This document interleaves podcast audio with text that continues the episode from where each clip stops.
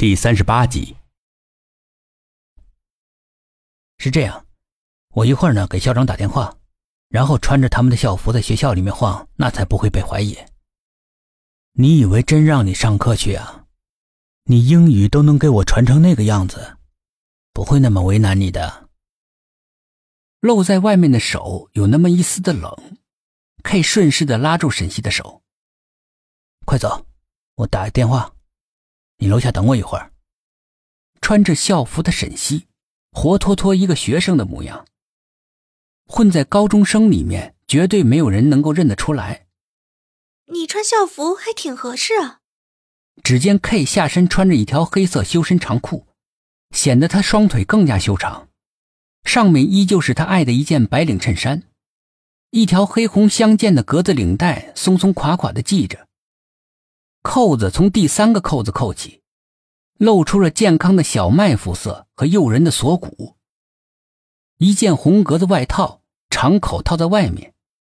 你也挺像中学生啊。记住，你是转学生，尽量和看起来奇怪的学生交朋友，取得他们的信任，然后看看有没有什么线索。这么快就工作啊？你说的那些什么女孩失踪是真是假？我觉得这个学校挺好呀，风景秀丽，景色宜人。没时间跟你开玩笑，保护好自己的生命安全。啊，顺便跟你说个好消息，我给你买了高额的保险，万一要是翘了的话，给你家里面留一笔钱，也算是补偿吧。在前面走得很快的 K，把刘海拨了拨，对后面紧跟的沈西说道：“跟真的一样。”我谢谢你啊！沈西一路小跑的追上 K，看着来来往往的高中生，压抑着内心的激动。他还沉浸在竟然一把年纪了还能穿成这样的一身校服，在校园里招摇，真是感觉太好了的气氛中，哪里还记得什么阿猫阿狗失踪的事情？喂，你看那个金发小男孩好可爱，要是我是星探，我就立马去跟他签约。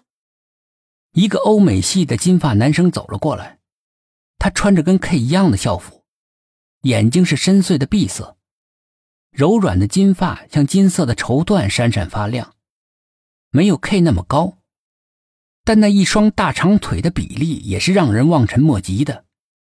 脸颊上还有一点点缀的雀斑，不多，但是恰到好处。别闹了，把东西放楼上去，然后看看地形。明天开始行动。K 一把把站在路边对着外国男生驻足观望的沈西给拉走了。他也不管沈西手上还拉着沉重的行李箱。喂，你咋不拿行李箱？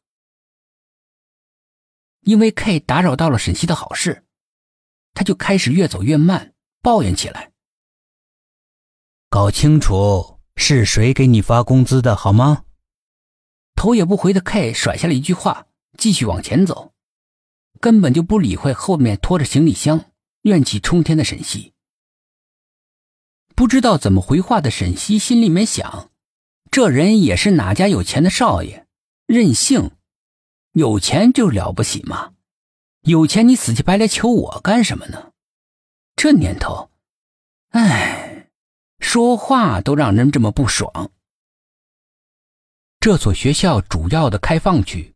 就是学生们平时上课的教学区，包括周内开放的教室和周末开放的活动区。一座十二世纪风靡一时的哥特式图书馆和教堂。整个图书馆高耸消瘦，通过一个尖形的拱门进入，四周的大窗户会有圣经故事。四根修长的树柱营造出轻盈的飞天感。四面的墙壁上。繁复的装饰，还有精美的雕刻，高耸翘拔。有圣经故事的花窗玻璃，造就了给人一种庄严而神秘的感觉，使整个建筑看上去线条简洁，外观宏伟，而内部又十分的开阔明亮。三层的图书馆是每一层都由宽大的旋转式楼梯所连接的，至少有五米高，人站在上面不禁有些腿软。就跟站在没有依靠的空中一样，有些泛黄的扶手能够看出来，这座图书馆已经有很多年了，都没有进行后期修缮，为的就是保留原有的古典而不被现代所取代。